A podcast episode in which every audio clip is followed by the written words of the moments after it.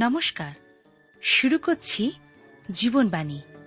অনুষ্ঠানের প্রারম্ভে সকল শ্রোতাবন্ধুকে জানাই আমাদের প্রীতীয় শুভেচ্ছা। আশা করি নিশ্চয়ই ভালো আছেন। তাহলে শুনুন আজকের অনুষ্ঠান জীবনবাণী।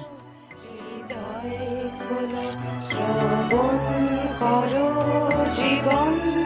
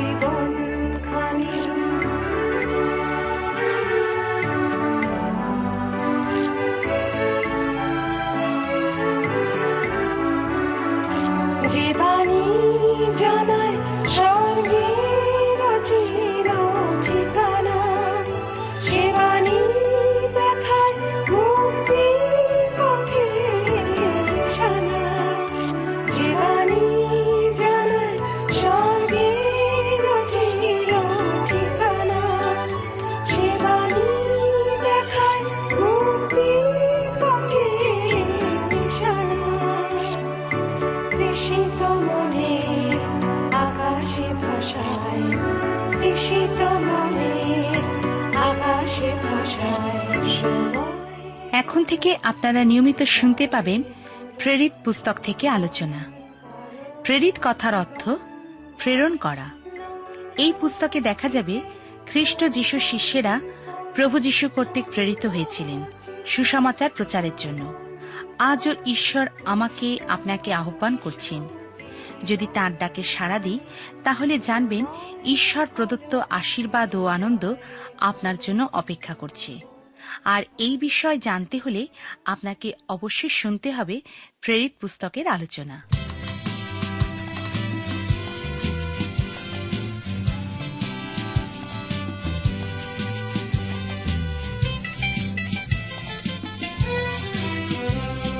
সততা, বিশ্বাস, প্রেম, তিনটি নদীর নাম। মোদের জীবনে জীবনে বয়ে চলে অবিরাম। সততা বিশ্বাসে প্রেম। তিনটি নদীর নাম, মোদের জীবনে জীবনে বয়ে চলে অবিরাম সততা, বিশ্বাসে প্রেম, তিনটি নদীর নাম।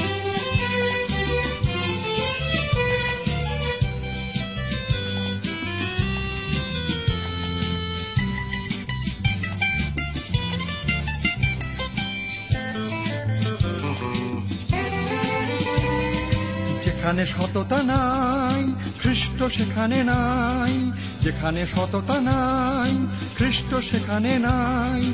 সততা মনের দৃঢ়তা আনে, এ যে গো প্রভুর দান।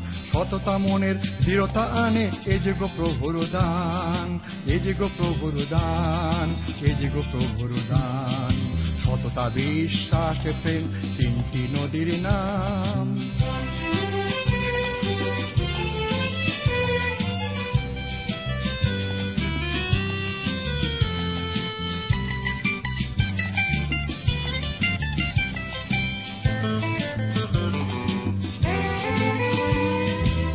বিশ্বাসে অবিচল, সে তো মনে পায় বল। যে বিশ্বাসে অবিচল, সে তো মনে পায় বল। অবিশ্বাসী প্রভুকে দেয় দুঃখ, অভিমান। অবিশ্বাসী প্রভুকে দেয় দুঃখ, অভিমান। দুঃখ অভিমান। দুঃখ, অভিমান।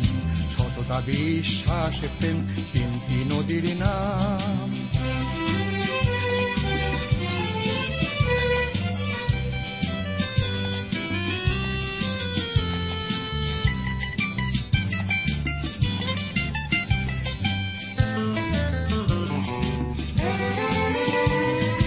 মনে যার প্রেম আছে, সে থাকে যিশুর কাছে। মনে যার প্রেম আছে, সে থাকে যিশুর কাছে।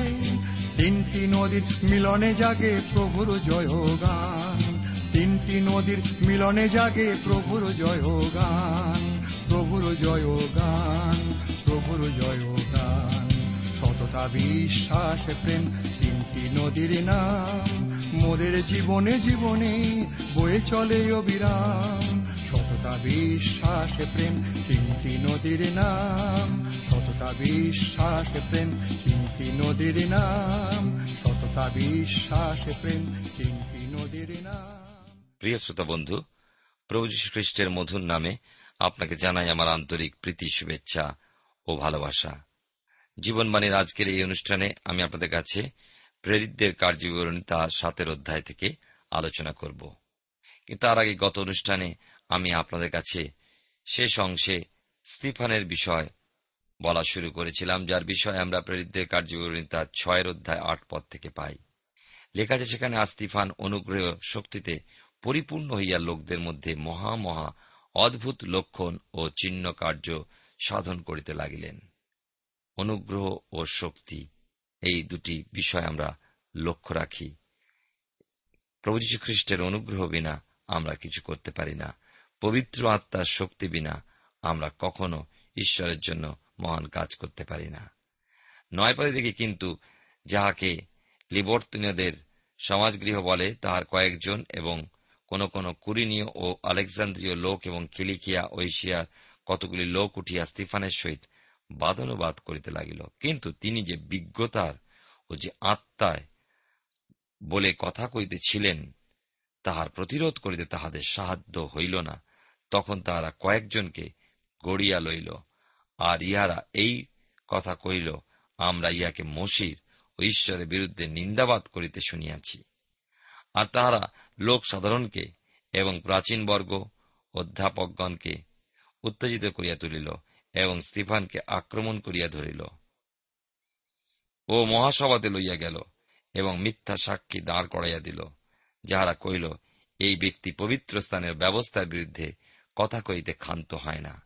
কেননা আমরা ইহাকে বলিতে শুনিয়াছি যে, সেই নাসরিত যিশু এই স্থান ভাঙিয়া ফেলিবে এবং মসি আমাদের কাছে যে সকল নিয়ম প্রণালী সমর্পণ করিয়াছেন, সেই সকল পরিবর্তন করিবে। তখন যারা সবাই বসিয়াছিল, তাহারা সকলে তাহার প্রতি এক দৃষ্টি চাইয়া দেখিল, তাহার মুখ স্বর্গদূতের মুখে তুলল।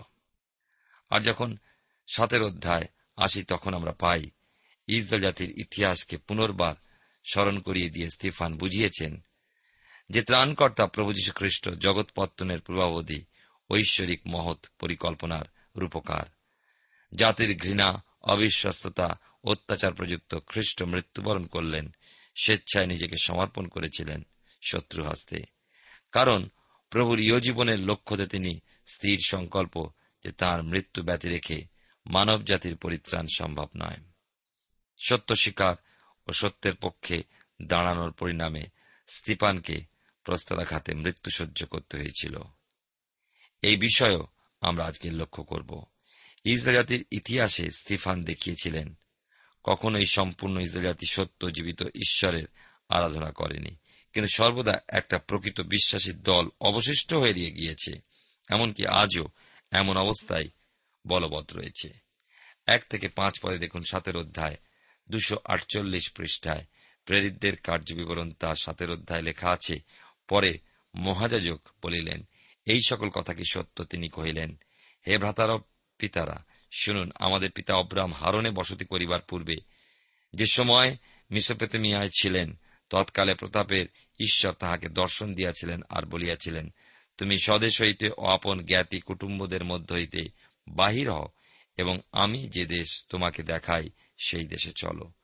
তখন তিনি কলদীয়দের দেশ হইতে বাইর হইয়া গিয়া হারনে বসতি করিলেন, আর তাহার পিতার মৃত্যু হইলে পর ঈশ্বর তাহাকে তথা হইতে এই দেশে আনিলেন। যে দেশে আপনারা এখন বাস করিতেছেন, কিন্তু এই দেশের মধ্যে তাহাকে অধিকার দিলেন না। এক পাদ পরিমিত ভূমিও না আর অঙ্গীকার করিলেন। তিনি তাহাকেও তাহার পরে তাহার বংশকে অধিকারার্থে তাহা দিবেন, যদিও তখন তাহার সন্তান হয় নাই। ঈশ্বর তার আপন পঠিত বাক্যের দ্বারা আমাদেরকে আশীর্বাদ করুন। আসুন প্রার্থনা ঈশ্বরের চরণতলে অবনত হই।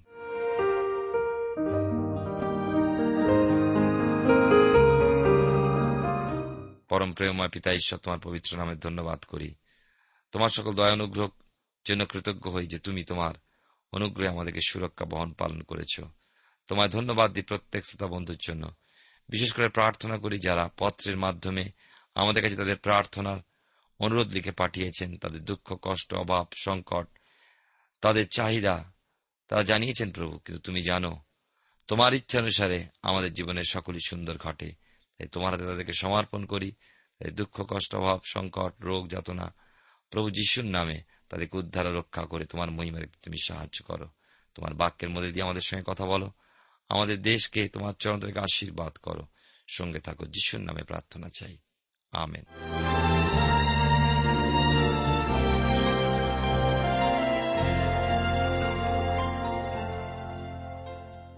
প্রিয় শ্রোতা বন্ধু, আপনি জীবনবাণীর অনুষ্ঠান শুনছেন। এই অনুষ্ঠানে আমরা স্তিফানের বিবরণ প্রেরিতদের কার্যবিবরণী তার সাতের অধ্যা থেকে শুনছি।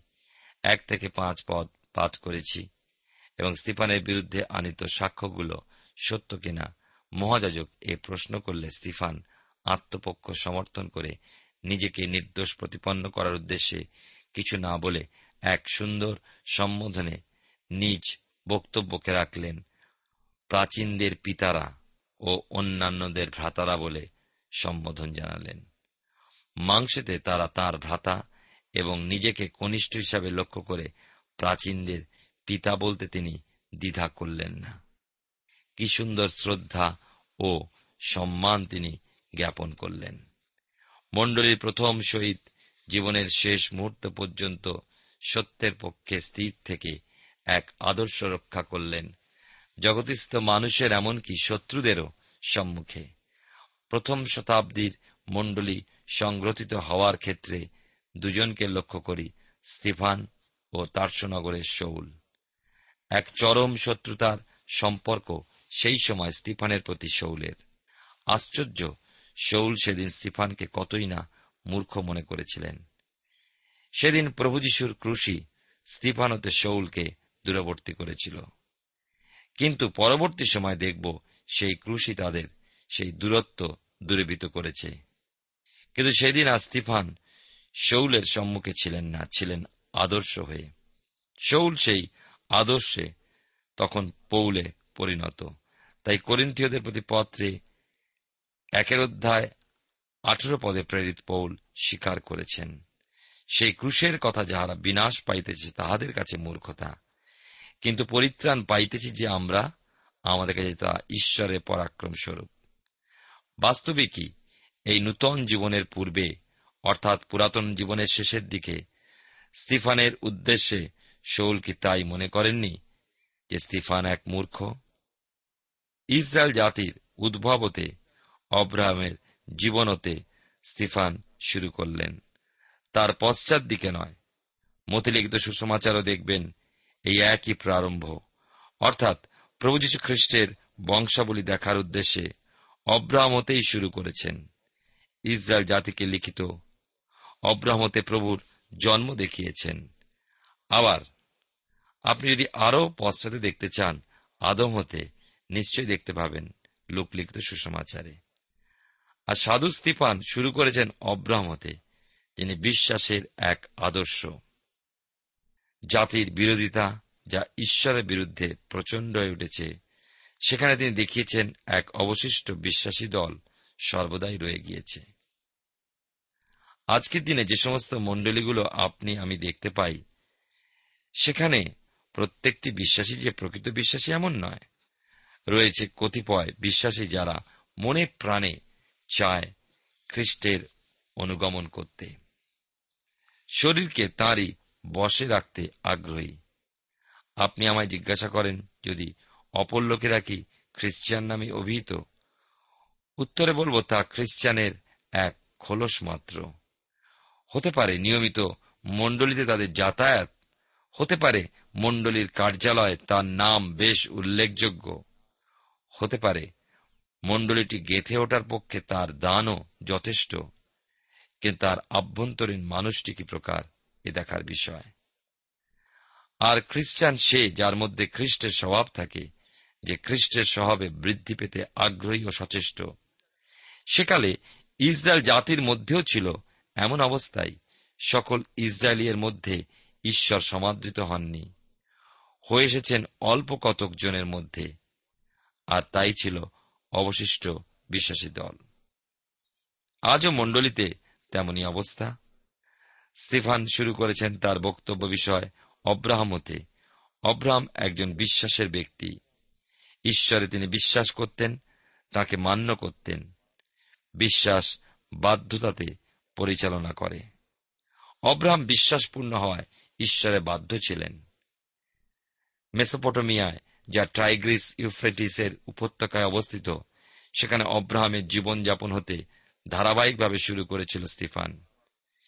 সেই ছিল অব্রাহামের স্বদেশ, সেখানতেই ঈশ্বর তাকে আহ্বান জানিয়েছিলেন।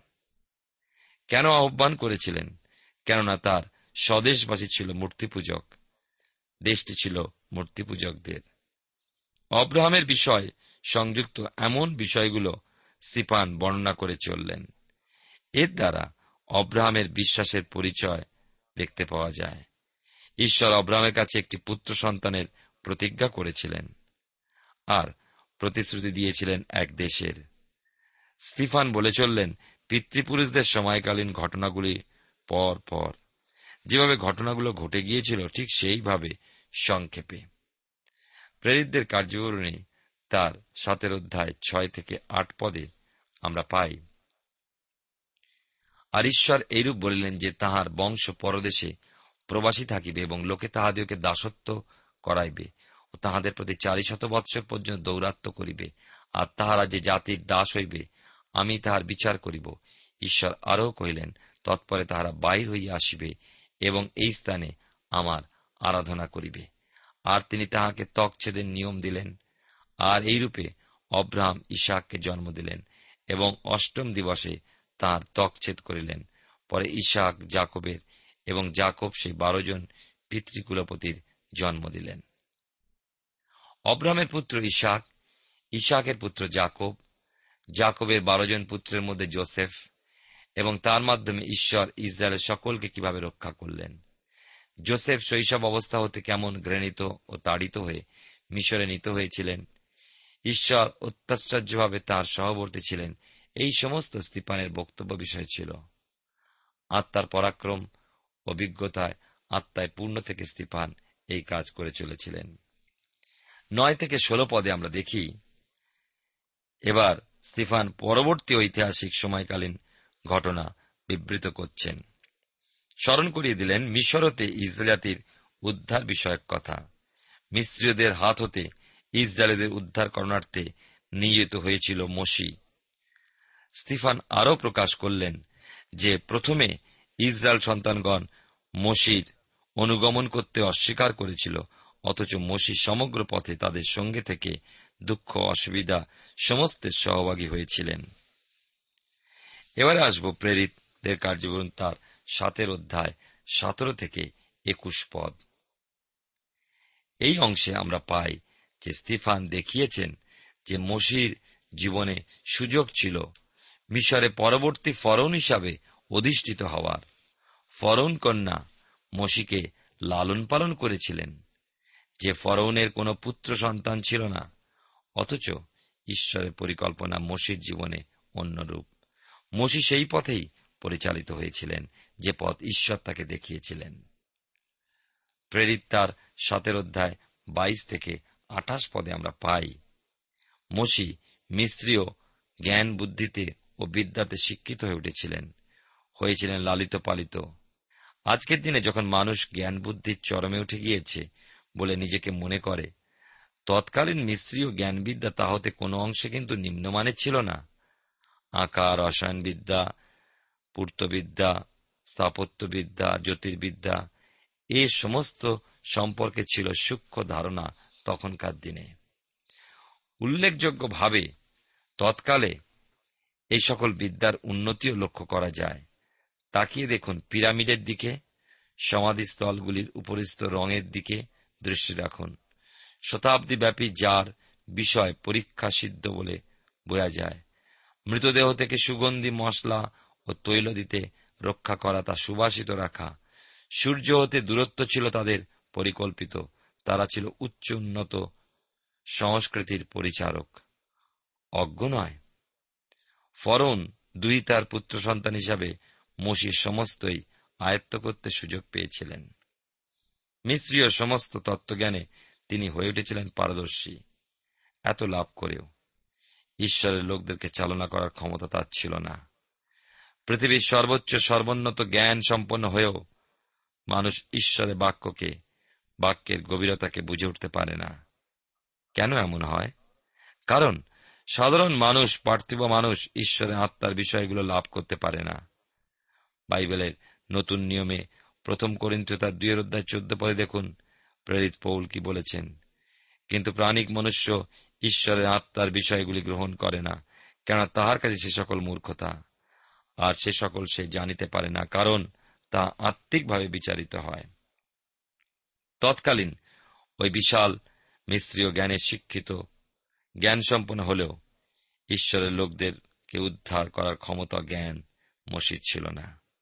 তিনি সেভাবে প্রস্তুত হতে পারেননি। সেই জন্য মিশরে চল্লিশ বৎসর শিক্ষা লাভের পর ঈশ্বর তাকে নিক্ষেপ করেছিলেন মরুপ্রান্তরে সেখানে ঈশ্বর তাকে ধর্মতত্ত্ব শিক্ষা দিলেন, শিক্ষিত করে তুললেন এবং সেখানেই মসি একজন উদ্ধারকর্তা হিসাবে প্রস্তুত হয়েছিলেন।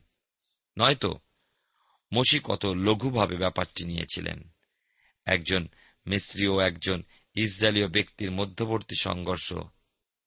তিনি স্বভাবতই ইসরায়েলীয় ব্যক্তির পক্ষ অবলম্বন করলেন, আঘাত আনলেন মিস্ত্রীয় ব্যক্তিটির উপরে। কিন্তু এই উপায় কখনো মুক্তি আনা যায় না। এই উপায় সমস্যার সমাধান করা যায় না। ঈশ্বরের উপায়।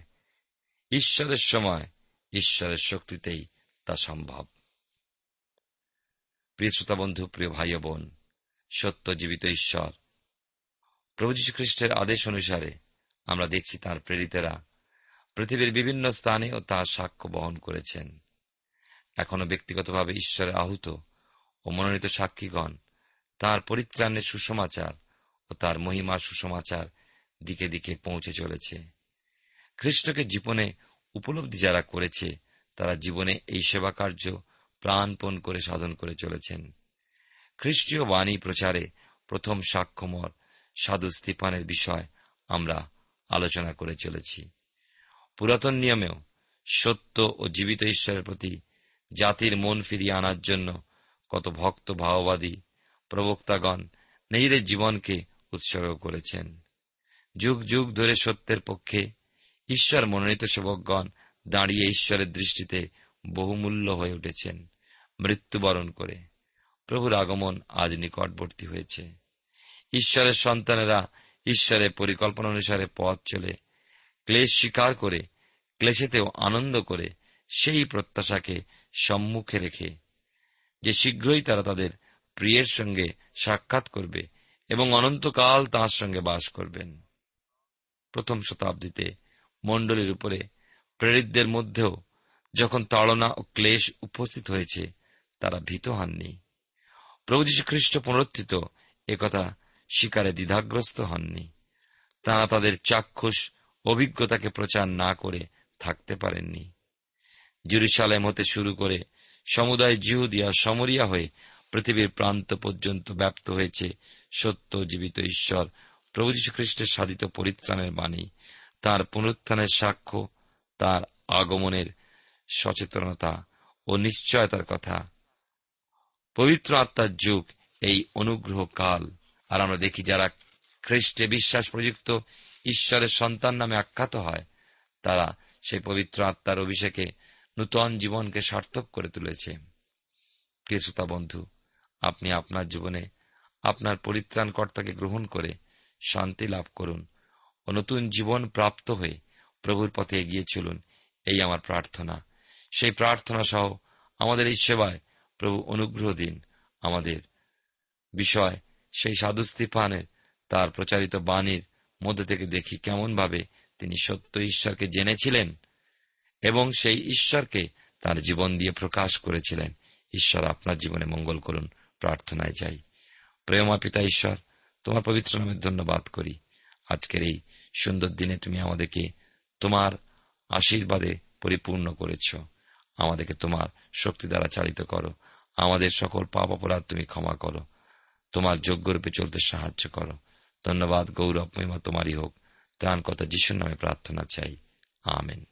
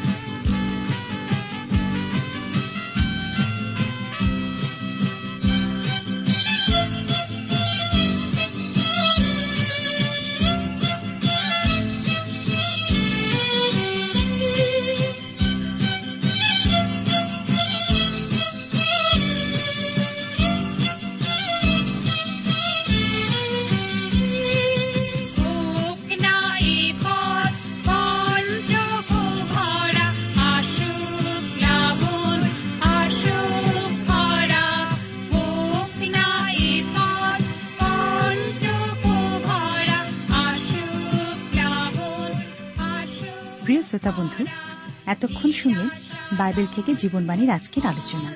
আমাদের অনুষ্ঠান কেমন লাগল? যদি এই বিষয়ে আপনি আরও কিছু জানতে চান এবং আপনার যদি বাইবেল না থাকে, তাহলে বাইবেল ছাড়া এই অনুষ্ঠান আপনি কেমনভাবে বুঝতে পারছেন, আমাদের ঠিকানায় শীঘ্রই লিখে জানান। আমরা খুব খুশি হব যদি আপনি চিঠির সাহায্যে বা ফোনে এস এম এস এ অথবা ইমেলের সাহায্যে আমাদের সাথে যোগাযোগ করেন আমাদের ঠিকানা হল Jibanbani T WR India, post box number এক ছয় নয় দুই পাঁচ, কলকাতা সাত লক্ষ চৌত্রিশ। আবার বলছি, Jibanbani T WR India, post box number এক ছয় নয় দুই পাঁচ, কলকাতা সাত শূন্য শূন্য শূন্য তিন চার। আমাদের ইমেলের ঠিকানা হল Bengali TTV at radio eight eight two dot com আবার বলছি Bengali TTV at radio eight eight two dot com আমাদের phone number two four three eight double zero four five two four three eight double zero four five এবং আমাদের mobile নাম্বারটা লিখে নিন nine four double three four nine seven two three five আবার বলছি nine four double three four nine seven two three five আজকের সময় এখানেই শেষ। বিদায় নিচ্ছি। নমস্কার।